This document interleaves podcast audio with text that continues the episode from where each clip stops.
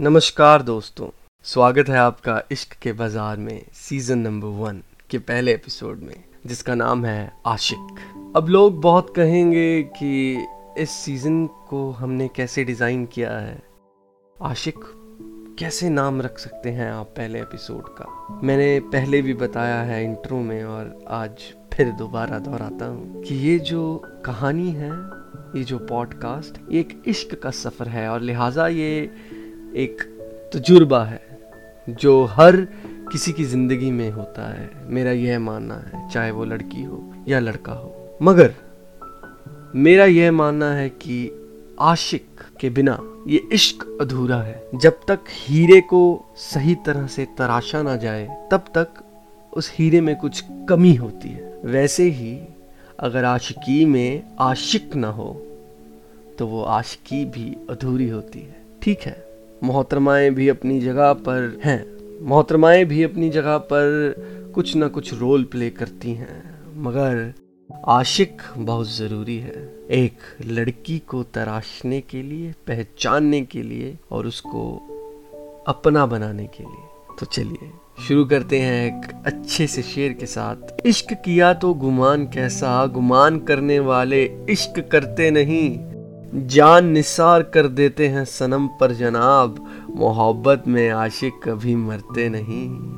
आशिक मेरे हिसाब से एक ऐसी शख्सियत का और एक ऐसी स्टेज का नाम है। जब आप अपने आप को पहचानने लगते हैं, सबसे पहले जब आप देखते हैं ऑब्ज़र्व करते हैं अपने आप में कि मुझे क्या पसंद है, क्या नापसंद है, तब हर एक शख्स में आशिक का जन्म होता है। ये स्टेज ज़रूरी नहीं कुछ पर्टिकुलर एज पर आए। हो सकता है बचपन में आ जाए, हो सकता है जवानी में आए। और कभी कभार तो कई लोगों को बुढ़ापे में भी आ जाती है। ये अपनी अपनी रियलाइजेशंस हैं अपना अपना टाइम है। लोगों ने कैसे कैसे अपने आप को, कैसी उनकी लाइफ रही है परसेप्शन रही है टूवर्ड्स लाइफ पर मोस्ट ऑफ़ द गाइस जितने भी लड़के हैं बाहर उनको अक्सर ये जवानी शुरू होने से पहले आशिक का फेस आ ही जाता है। इस पे ही एक शेर लिखा है, बचपन एक पल में गुजर गया, थोड़ी अकल मुझे भी आने लगी। बचपन एक पल में गुजर गया, थोड़ी अकल मुझे भी आने लगी। जिन आँखों से कभी डरता था, आज वो भी मुझे अपनी तरफ़ बुलाने लगी। ये वाक्य आपके साथ शेयर करने जा रहा हूँ। एक लड़का है, जो कि स्कूल में पढ़ता है। अक्सर सर्वे के अकॉर्डिंग ये माना गया है और ये हर सर्वे में हम कहते हैं, ये रिपोर्ट्स होती हैं कि 70 परसेंट लड़कों 70 परसेंट लड़कों की पहली पसंद और पहला प्यार उनकी टीचर होती है, जो कि बिल्कुल सही भी है। अपने गुरु से इश्क करना कोई गलत बात नहीं है। कोई इबादत करता है तो कोई उनसे इश्क करता है।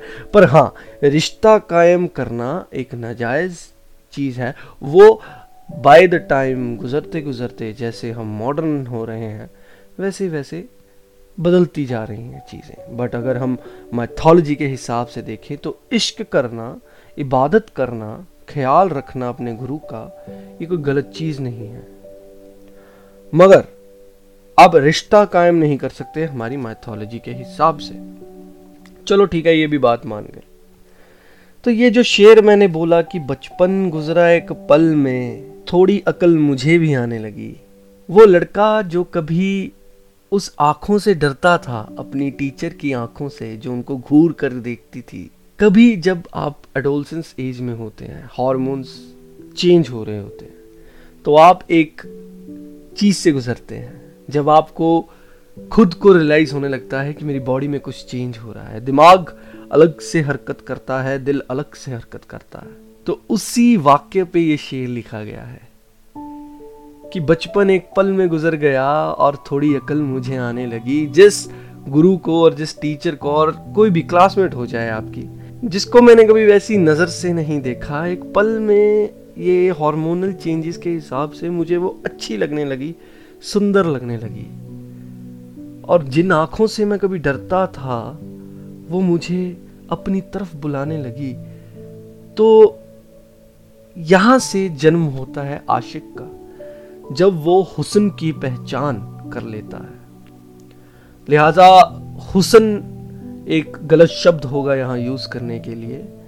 हम कहें कि एक इंसान की खूबसूरती, चाहे वो इंटरनली हो और चाहे वो फिजिकली खूबसूरती हो। तो जब वो ये एक इंसान की खूबसूरती को परखने और पहचानने लगता है, तब एक आशिक का जन्म होता है। और ये आशिक के बिना इश्क का बाज़ार अधूरा है। अगर हम कपड़े के बाज़ार में जाएँ, जहाँ धागा पड़ा है, जहाँ सब पड़ा है, बिना दलालों के तो वो बाज़ार भी कुछ नहीं है। वैसे ही हर बाज़ार में, हर इश्क के बाज़ार में आशिक का होना ज़रूरी है।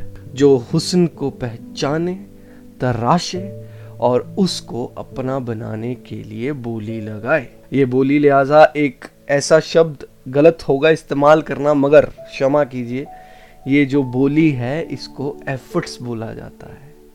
उसके लिए मेहनत करे, इसे कहते हैं आशिक। और ये इसीलिए इतना इम्पोर्टेंट है किसी बाज़ार में कि जब आप आशिक बन जाते हैं तब आपको हर चीज़ में एक सुंदरता नज़र आने लग जाती है। जितनी दफ़ा आप हुसन को देखेंगे नहीं, उसकी खूबसूरती को महसूस नहीं कर पाएँगे, तब तक आपको ना किसी कला में कलाकारी दिखेगी, ना ही आपको किसी भी चीज़ में खूबसूरती दिखेगी। आइदर इट इज़ नेचर और आइदर इट इज़ आर्ट आपको किसी भी चीज़ में खूबसूरती नहीं दिख सकती। ये खुद पर्सनल एक्सपीरियंस भी है और बहुत से लोगों के तजुर्बे के अनुसार ये मैं आपको बता रहा हूँ। ये जो चीज़ है, खूबसूरती देखना, ये जब एक इंसान ये चीज़ करने लग जाता है, तब उसके अंदर एक आशिक का जन्म होता है। और आशिक लिहाजा इश्क सिर्फ़ और सिर्फ़ अपने जीवन साथी के साथ और अपनी दोस्त के साथ नहीं करता। अगर आपको अपनी कला के साथ मोहब्बत है तो आप आशिक हैं। अगर आप अपनी कला के अंदर खूबसूरती ढूंढते हैं तो आप आशिक हैं। इश्क सिर्फ़ और सिर्फ़ दो ऑपोजिट जेंडर्स में नहीं होता। ये लोगों का मानना है, पर मेरा मानना ये नहीं है। इश्क आप किसी के साथ भी कर सकते हैं। कैसे भी कर सकते हैं। अब मैं बताऊँ तो writing is my passion and it is my love मैं अपनी राइटिंग के लिए आशिक हूँ। मैं उससे मोहब्बत करता हूँ, क्योंकि मुझे अपनी ही राइटिंग में खूबसूरती दिखती है। मैं देखता हूँ उसको, सीखता हूँ, उसके लिए एफर्ट्स करता हूँ तो मैं उसके लिए एक आशिक हूँ। तो ये थी बातें आशिक की। उम्मीद करता हूँ कि आप सभी लोगों को ये चीज़, मेरे थॉट्स थोड़े बहुत पसंद आए हों। और अगर आए हों तो प्लीज़ इस पॉडकास्ट को लाइक कीजिए और ज़्यादा से ज़्यादा अपने दोस्तों के साथ शेयर कीजिए। ताकि ये ऐसी इश्क की खट्टी मीठी बातें आपके साथ होती रहें। आसान नहीं आशिक हो जाना, पलकों पे कांटों को सजाना। आशिक को मिलती है गम की सौगातें सबको ना मिलता ये खजाना। बातों